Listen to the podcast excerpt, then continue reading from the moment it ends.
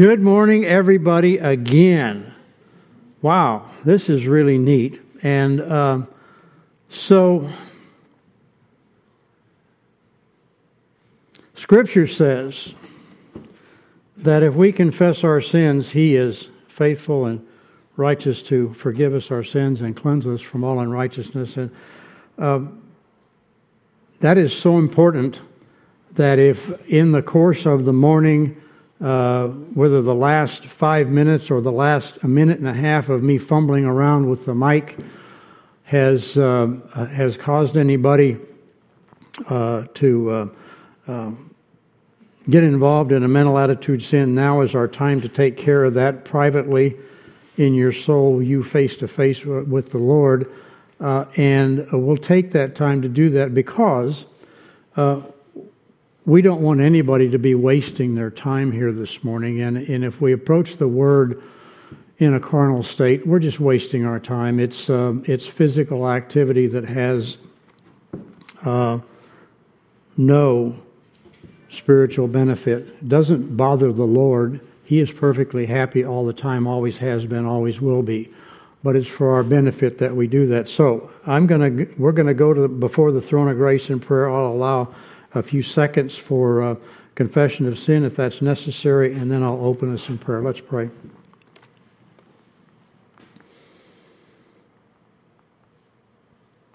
Father, once again, we do love you and we appreciate the uh, awesome privilege we have of being able to participate as we have prayed in the ministry of the gospel and to be able to uh, communicate and take in the Word, that in the power of the Holy Spirit we can grow in the grace and knowledge of our Lord and Savior Jesus Christ to be better equipped for the work that you've given us to do. Pray that no untruth ever goes forth from the pulpit of this church, and pray that the Holy Spirit will always make it real to those whomever, whoever are listening. We ask your blessing on our time together in Jesus' name. Amen. So, what are we talking about today? You've, you've got the blue screen up there in front of you. And uh, let's see Genesis 8 and 9. So, what is that? That's the, well, you can see on my slide, it's called the recovery from the flood. That's probably a poor choice of words, but uh, that's what I thought about when I put it on there. It's not a, it's not a recovery from. It's a. It was a. Uh, um, the damage that was done by the flood was already done by the time we get to this point, and the recovery has already been guaranteed. And in fact, it was enacted when Noah and his wife and his three sons, Ham, Shem, Ham, and Japheth, and uh, their wives, and all the animals, twos by twos and sevens by sevens, that got on the ark with him, uh, and the Lord sealed up the door and started the flood, they were saved. Uh, and uh, but we uh, uh, to bring us up to speed where we are now, and and it'll make sense. So back in uh, Genesis six thirteen, God said to Noah. Quote, the end of all flesh has come before me, for the earth is filled with violence because of them and behold, I am about to destroy them with the earth. He's going to wipe it all out. Uh, and so he told Noah at that juncture to build an ark. Now, nobody had ever built an ark before in history. Uh, so we don't know what specific instructions he gave him other than the details that in those few verses in Genesis 6 about the length, breadth, and height of the ark should be and, and to what it was to the wood, the gopher wood it was to be made out of, and, and how the uh, joints in the wood were to be uh, sealed so that they wouldn't leak. But it's a paltry details. Uh, to make a, uh, a ship uh, of that size that uh, fully laden was probably 14,000 tons. that's a, you know, it's not big by modern day ultra bulk crude carrying vessels that go 100,000 tons or better. Uh, and, but it's big. 14,000 tons is a lot of boat, a lot of wooden boat. Okay, so he did that. And the scripture acknowledges in, in 20, verse 22 there in chapter 6 thus Noah did according to all that God had commanded him, so he did. And then in Genesis 7:11, it, it, we get a we get a time stamp on this event, and this is unique. There's only two of those in all of primeval history. Two time stamps. One is on creation, and the second one is on the flood.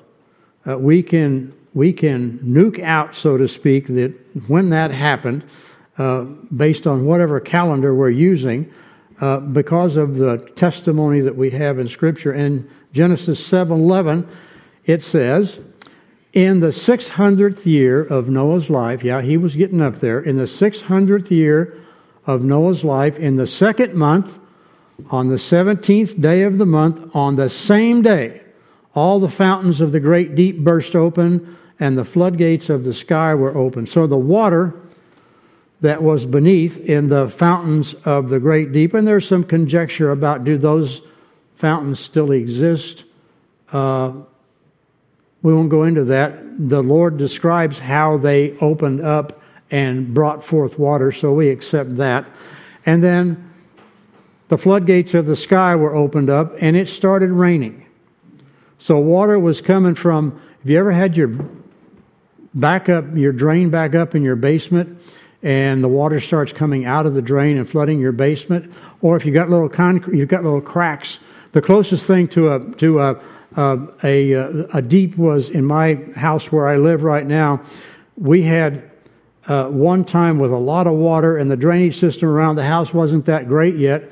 And I'm down there in the basement. Some of these stress cracks in the concrete, I'm looking, and water is spraying up out of these things because of the water pressure under the foundation. Okay, so that's my analogy. Anyway, it happened, a lot of water. Uh, and we know it rained for how long? 40 days and 40 nights. That's a long time of continuous rain from above and the water coming up from, from below. Uh, So in the 600th year, the second month, the 17th day, the beginning of the flood happened.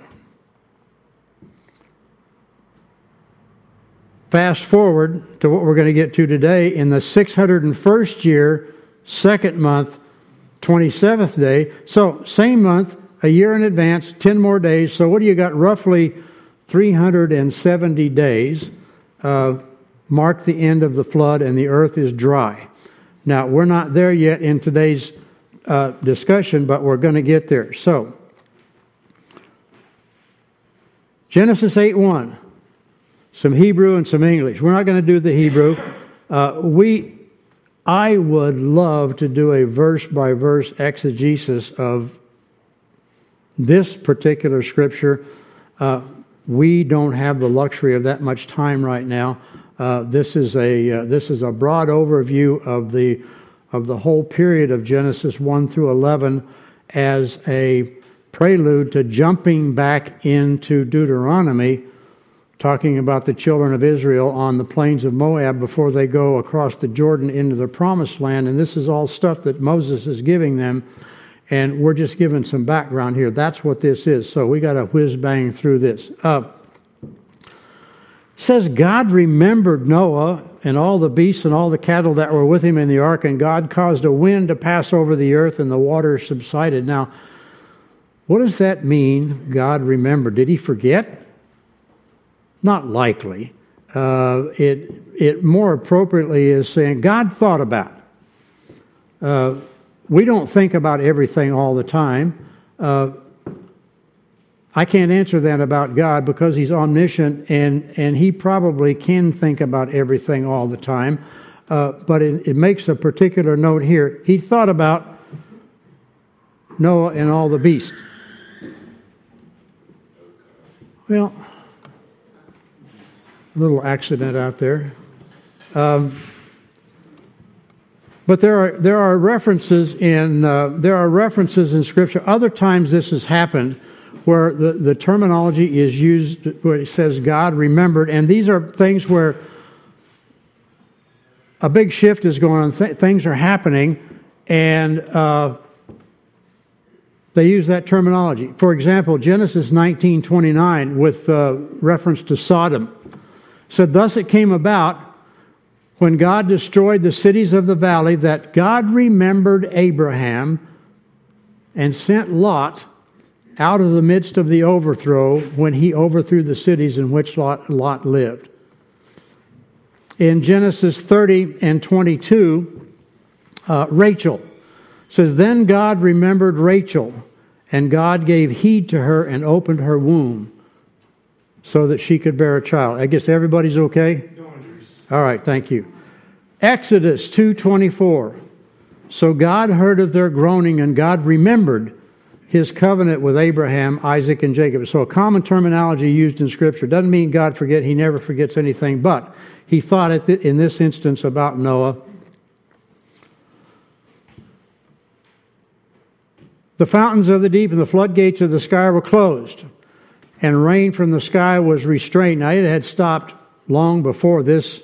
Well, it rained for 40 days and 40 nights, and at the end of that raining period, we know what, that the water had covered all the mountains uh, to a depth above the highest peak of uh, 15 cubits, and that's about 22 and a half feet or something like that, if memory serves me. And the water receded steadily, so as, as soon as the rain stops, uh, if there's a drain, then it's, the water is going to start going down. The water receded steadily from the earth, and at the end of 150 days, the water decreased. I don't think I wanted to do that. In the seventh month, on the 17th day of the month, the ark rested upon the mountains of Ararat. So, uh, in all these dates here, the seventh month, the 17th day of the month, that is referencing Noah's life. So it's the 600 year, 600th year of his life. So five months after the start of the flood, back in Genesis 7:11, the ark comes to rest. It ran aground on this uh, mountain peak. Uh, means the waters had receded by that time, by that point, at least globally, uh, 22 and a half feet thereabouts. The ark runs aground. The mountains of Ararat, uh, it's not specific. This doesn't mean Mount called Ararat, but on, it's on the mountains in the area called Ararat. And that's a quote from uh, Gordon Wenham's commentary on Genesis.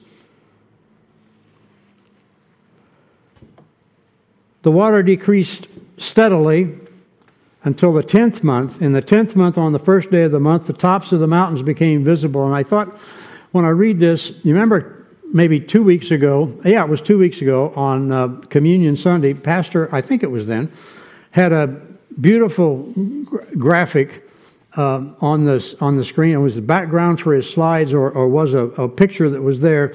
But you had this something every sailor has seen essentially 360 degrees of water. You look out there, all you can see is water. And way off in the distance, kind of in the haze, you could see the peaks of these mountain ranges out there. Uh, something like would be a, a good picture from the periscope on a submarine that is, uh, is maybe approaching a coastline. Um, the water had fallen sufficiently for the mountaintops to be seen, and uh, I have a quote here. The water withdrawal proceeds in steps. In, in verse 4, uh, compare with when the flood started.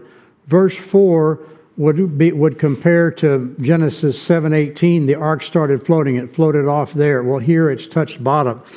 Uh, verse 5 uh, corresponds with Genesis 7.19 and 20. The hills were covered. Now here the tops of the hills have become a, a, a, a um, visible again. And as I said, this is like that computer graphic that Pastor had. I wish I had that and I would have popped it up on the screen, but I don't. Then it came about at the end of 40 days that Noah opened the window of the ark to which he had made in this window. Uh, we're not told where it was, but it seems like it was probably in the top of the ark as opposed to being in the side because he couldn't the next few verses you will see he couldn't see anything where the what was going out around the ark but he could see out and he could let something out and so so what he did he sent out a raven and he sent out a raven. It flew here and there until the water was dried up from the earth. Now, raven is a raven is a is a scavenger. It would be one of the, the so-called unclean birds, and uh, so there were only a pair of them on the ark. He still wants it to stay alive, and it would fly about here, there, there, and and maybe it could it could touch down on a mountaintop. It's a uh, it could find maybe something to eat from some uh, decaying animal flesh or vegetation, and would come back to the uh, to the ark.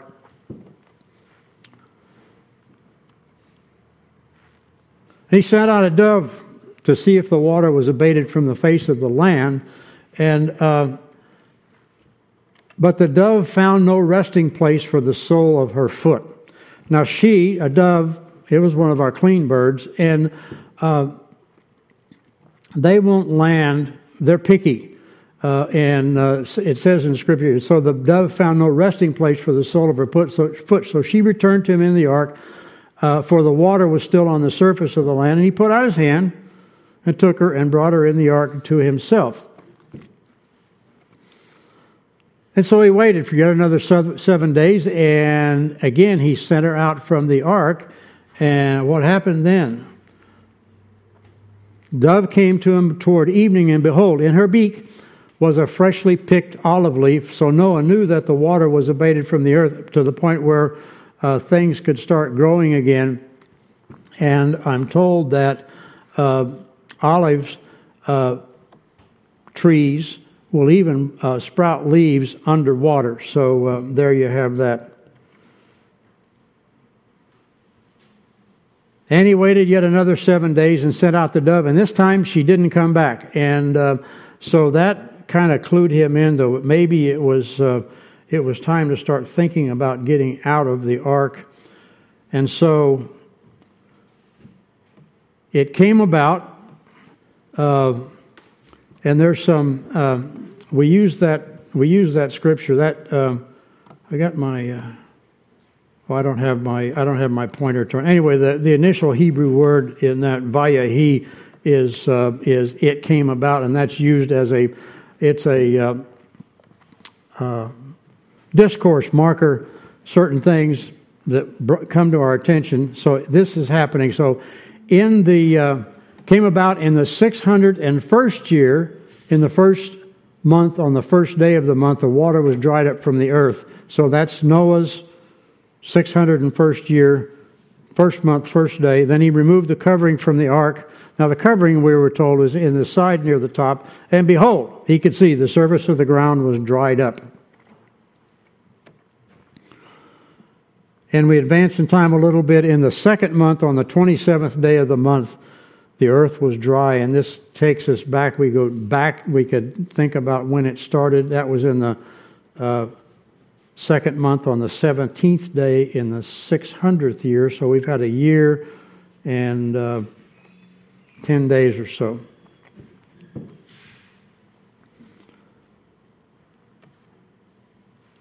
Then God spoke to Noah saying,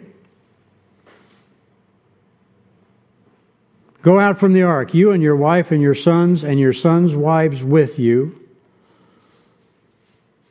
and bring out with you every living thing of all flesh that is with you, birds and animals, and every creeping thing that creeps on the earth, that they may breed abundantly on the earth and be fruitful and multiply on the earth. It's time to go out and start rebuilding life.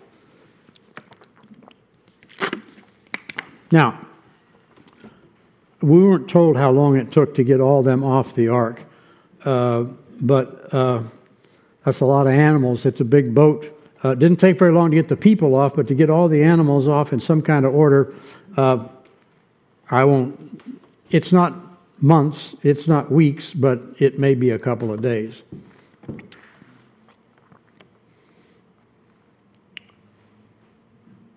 So Noah went out, and his sons and his wife and his sons' wives with him. Comparing this with what happened back in uh, 622, where Noah did all according to all that God had commanded him to do, he is still doing what the Lord is telling him to do when he tells him to do it. So they went out. Every beast, every creeping thing, and every bird, everything that moves on the earth went out by their families from the ark. And then we get into a section that's uh, uh, from Genesis 8:20 through Genesis 9:17. That's basically a, a, it's a divine monologue that's essentially addressed to Noah, and we'll work through that. Yep, we will, uh, and uh, it's going to break down something like this. So. Uh, 8 20 and through 22 god's intentions uh, the continuance of the creative order. And then 9 1 through 17 god's blessing broken down into three parts. Uh, be fruitful and, and, fill the earth in 9 1 through 7 uh, and you'll note uh, those of you that know genesis we also get the uh, capital punishment uh, for murder in uh, their institutionalized. 9 8 through 11, the eternal covenant, uh, and that's going to be the, the promise not to do that flood again. And then in 9 12 through 17, the sign of the covenant. So let's see if we can work through that in a reasonable period of time. Then Noah built an altar to the Lord and took of every clean animal and of every clean bird and offered burnt offerings on the altar. The Lord smelled the soothing aroma and said to himself, I will not further curse the ground on account of man, for the intent of man's heart is evil from his youth, and I will never again destroy every living thing as I have done. So let's let's uh, dive down here a little bit and what is he saying and what is he not saying. Uh, He's not saying, as I think your New American Standard may read, uh, that he is never going, never again uh, uh, going to curse the ground, because the curse for the ground obviously goes on today. The curse of the ground that was enacted in Genesis three, when uh, when man initially sinned, that curse goes on. What he is saying, he's not going to add to it more than what it already has. Uh, and that's what not further curse the ground on account of man means. And then, uh, never again destroy every living thing as I have done. The key part there is the as I have down, done, meaning I'm not going to cause a global flood ever again. So that's the, uh, that's the interpretation of that verse. And how long does that last? Uh, this kind of poetic thing. While the earth remains, seed time and harvest, and cold and heat, and summer and winter, and day and night shall not cease. So that means we're going to have a restoration to the normal seasons. We're going to have summer, we're going to have winter, we're going to have seed time, we're going to have harvest. It's going to be cold, it's going to get hot. Summer, winter, and that shall not cease. It there had to be, if you think about what the impact was geologically, uh, everything else, when, uh, when all that water came up from below and down from the sky, that the effects that it had on everything, a total destruction, uh, an upheaval, uh, there was probably volcanic activity and all sorts of things going on as this happened, and yeah, an interruption in everything for this period of time, and now God's promising, I'm going to restore that, and uh, it'll continue as long as the key part is while the earth remains. And God blessed Noah and his sons to them and said, Be fruitful and multiply and fill the earth.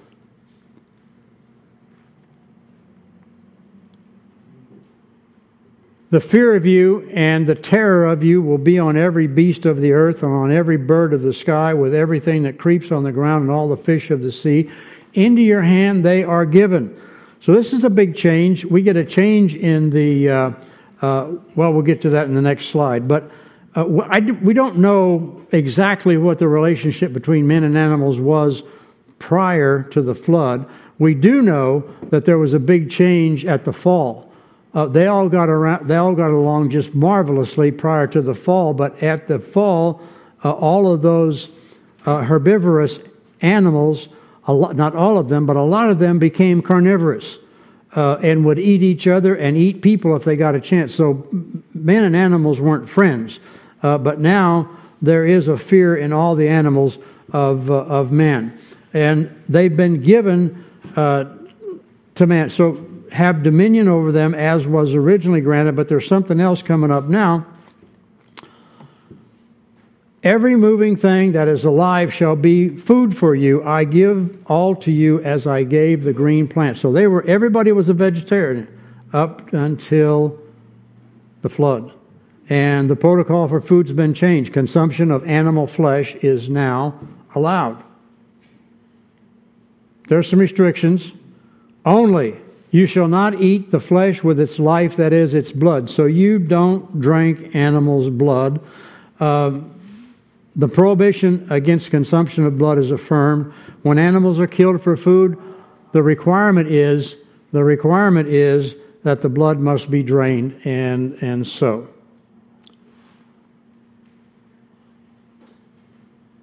Surely I will require your lifeblood from every beast I will require, and from every man and from every man's brother I will require the life of man. If you do this, uh, it, is, uh, it is going to be very costly. Uh, and moreover, whoever sheds man's blood, by man his blood shall be shed, for in the image of God he created him. Let's unpack this thing. Uh, whoever, sh- metaphoric, uh, shedding of blood uh, is a metaphor for killing. Uh, we talk about Christ shed blood on the cross. Uh, it wasn't the it wasn't the pouring of the liquid out of his body that saves us. It was his spiritual death in payment for our sins that saves us. So the metaphor is shed blood, sin. So if you kill somebody, it says, by man his blood shall be shed. That means there will be capital. Your life is forfeit. Murderers forfeit their lives. Uh, and why? Why is that? For in the image of God he created man. That is a destruction of an image bearer of God when one murders another one and therefore uh, makes the life of the murderer forfeit a very tight chiastic structure uh, in uh, those uh, few words that you have shed, blood, man, man, blood, shed, and it goes that way. It's a wonderful, wonderfully put together verse. And then, as for you, be fruitful and multiply, populate the earth abundantly and multiply in it. I read something interesting recently that said, uh, well, it's not possible that everybody could have been killed except for these eight people, and then the earth repopulated uh, to where we have today in 2023 some 8 billion, give or take uh, 100 million or so on either side, people on the earth. It just can't happen that way. Mathematically, uh, it happens abundantly. Uh, if there's no allowance for murder, the actual numbers would be in the uh, uh, in the quadrillion range of population of the earth. Just normal 1.2 children per parent and a normal lifespan. So it is. It's so don't ever let anybody feed you that stuff that it's not mathematically possible. It is eminently possible.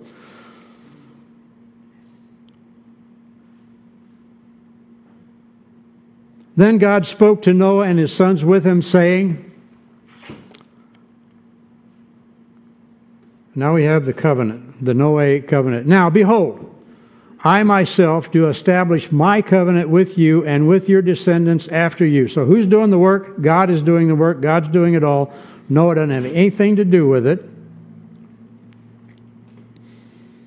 And not just Noah and his family, and with every living creature that is with you the birds, the cattle, and every beast of the earth with you. All of that comes out of the ark of all that comes out of the ark, even every beast of the earth. So nobody is left out. Not a living creature is left out.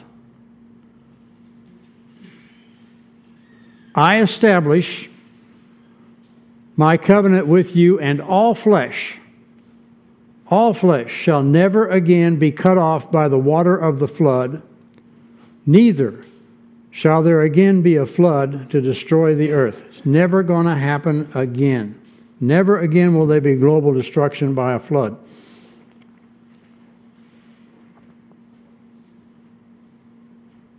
God said, This is the sign of the covenant which I am making between me and you and every living creature that is with you for all successive generations.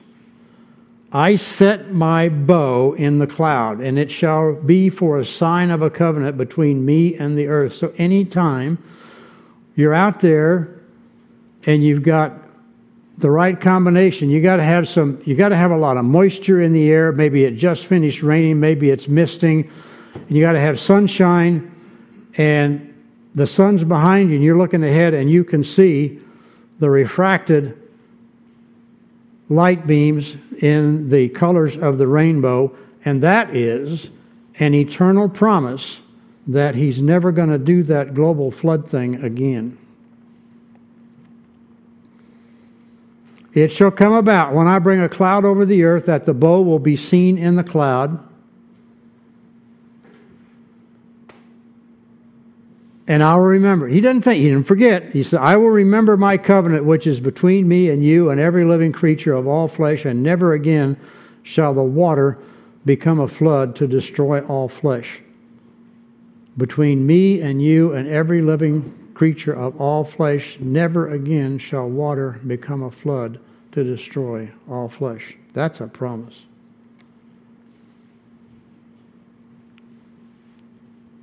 When the bow is in the cloud, then I will look upon it to remember the everlasting covenant between God and every living creature of all flesh that is on earth.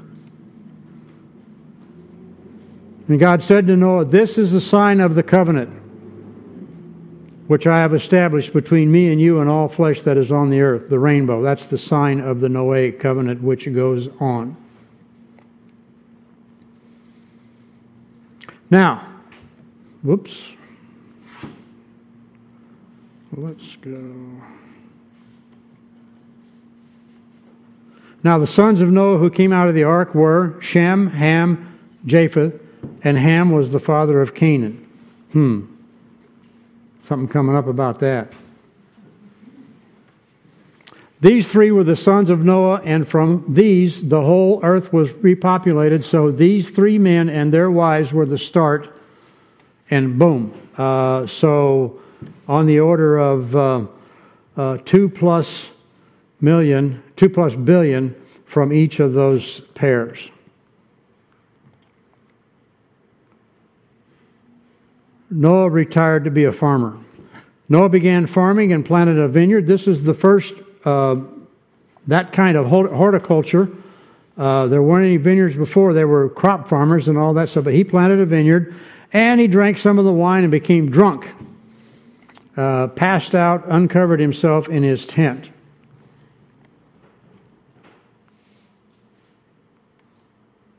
Ham, the father of Canaan, saw the nakedness of his father and told his two brothers outside. Uh, wow, this is uh, not good for Canaan. The chief thrust of the story, uh, what Ham's error was, and we'll see this in the next few slides, his error was in going out and saying, "Hey guys, you know what Dad's," and you know, and and uh, so uh, that was the problem there that resulted in the in the curse. Because we see the response of the other two brothers, Shem and Japheth. They took a garment and laid it upon both of their shoulders and walked backward and covered the nakedness of their father, and their faces were turned away so that they did not see their father's nakedness. But Noah, when he awoke from his wine, in addition to a headache, he knew what his youngest son had done to him. And so, what did he do? How he discovered what had happened to him is not relevant. Uh, it's not told, so therefore it's not relevant. What is important is what did he do about it? So he said, he, Noah, cursed be Canaan. know if Canaan is the firstborn of Ham, uh, makes sense, but cursed be Canaan, a servant of servants he shall be to his brothers. And he also said, Blessed be the Lord, the God of Shem, and let Canaan be his servant. And may God enlarge Japheth and let him dwell in the tents of Shem and let Canaan be his servant. So, all right. Remember, who's getting this story? This is, this is being communicated to the two million or so uh, second generation uh, Exodus group waiting on the plains of Moab to cross the Jordan River into the promised land uh, that God is going to take for them. Uh, and oh, who occupies that land they're going to take? The Canaanites. Uh, and so they are getting some, now they've gotten a lot of history, uh, or they're getting it. This early in Genesis is kind of like the Dick and Jane uh, and See Spot Run version of their knowledge and history. It's the beginning. And so they will understand. They understand that there was Shem, Ham, and Japheth. Uh, they understand that the Canaanites are at this point in history an abomination that God wants to wipe off the face of the earth. Uh, they understand that Shem, uh, who was the ancestor of uh, of Abraham, uh, their father, that uh, he wound up being the, uh, the big kahuna in this group, and the others served him, uh, and Canaan was his servant. So the, the, the Jews that are getting this, they're going to understand all of this. It makes sense to them.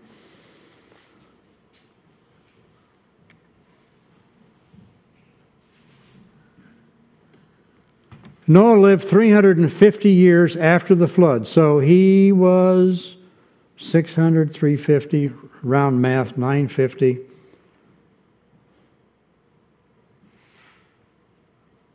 So all the days of Noah were 950 years, and he died. And this goes just like all the others mentioned in the genealogy of Adam that we studied a few weeks back. There was a there was a litany you would go through there, and there so and so lived X number of years and he gave birth to this person. And then after that, he lived X number of more years and had other sons and daughters, and he died. Uh, and like this, there's a termination there for Noah. He, all the days of Noah were 950 years, and he died. So that takes us through the end of the story. What we've got to do next is uh, finish up the last of the main events in Genesis 1 through 11, and that's going to be the Tower of Babel and the dispersion of people globally by different languages, confounding the languages. And first, we'll, we'll take a quick run through Genesis chapter 10, the table of nations, where we get all the begets and begots and find out where all these people came from. And then, excuse me, in, uh, in chapter 11, we'll talk about the, uh, the Tower of Babel. So that's it for today. Ah, it's not quite. Okay? Uh, we're in a ministry of the gospel. Uh, God is not willing that any should perish, but that all should come to repentance, uh, should turn to Christ and trust Him as their Savior. Uh, and man has the ability to make decisions. Uh, and God has given us work to do. Matthew, the last few verses of Matthew, uh, with Jesus is together with the disciples just before he is ascended up in, it's after his resurrection, just before he is ascended up to heaven uh, to be at the right hand of God for all the rest of eternity. He makes a statement to them. He tells them, he gives them a, uh, the, uh, the Great Commission. And he says, Go Make disciples of all the nations, baptizing them into the name of the Father, the Son, and the Holy Spirit, and teaching them to observe all that I commanded you. And lo, I am with you always and even to the end of the earth. And remember, the key thing that he commanded them was to love one another as he loved them. And what is the what is the greatest love that we can show for an unbeliever is to share the gospel with them so that they know the 10 words Jesus died for your sins and rose from the dead. Count them, that's 10 words. And um,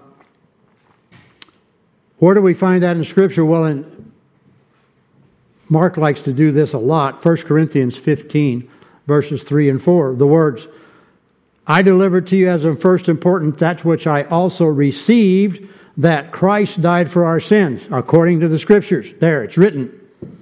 And that he was buried, and that he was raised on the third day, according to the Scriptures, the truth of the gospel. What must a man do to be saved? Believe on the Lord Jesus Christ, and you will be saved. We don't have a sign. There's no dot on my forehead. Uh, there's certainly no angelic halo above my uh, cranium. And uh, nobody has, we don't manifest outwardly our position in Christ. We sometimes can manifest outwardly by our activities that we may not be, uh, but we don't know. Truth is, I don't know. One person knows. That's God the Father. He knows. Jesus knows who has trusted him. I don't know. What I can do is pray. Uh, if, uh, if you don't know, if you're not sure, if you have a question, please, please, please, don't hesitate to ask. Uh, you can approach me or any of the other deacons and say, I want to talk about this because I don't understand this or I don't understand that, and we'll be happy to talk to you uh, and answer those questions. And hopefully, so you, you're the only one can make the decision on where you're going to spend all eternity. It's a binary decision. You spend it face to face with Jesus, or you spend it face to face, eternally separated in the lake of fire. With our heads bowed and our eyes closed. Father, we love you. We love the purity of your word. We love the wonderful truth that you have uh, maintained and sustained for us. We ask always that you will Make those truths understandable and believable to anyone that hears them. For anyone that needs to know, please, please provide a communicator of the words of the gospel that Jesus died for our sins and rose from the dead. And to have eternal life, all you have to do is believe that. And let the Holy Spirit send him to do the work of convincing them of their need for a Savior and making the words real to them so that they can make the decision that only they can make. Father, we love you and we thank you for this time we've had together. We ask your blessing upon the balance of this day and our next session in ministry, Father, in Jesus' name. Amen.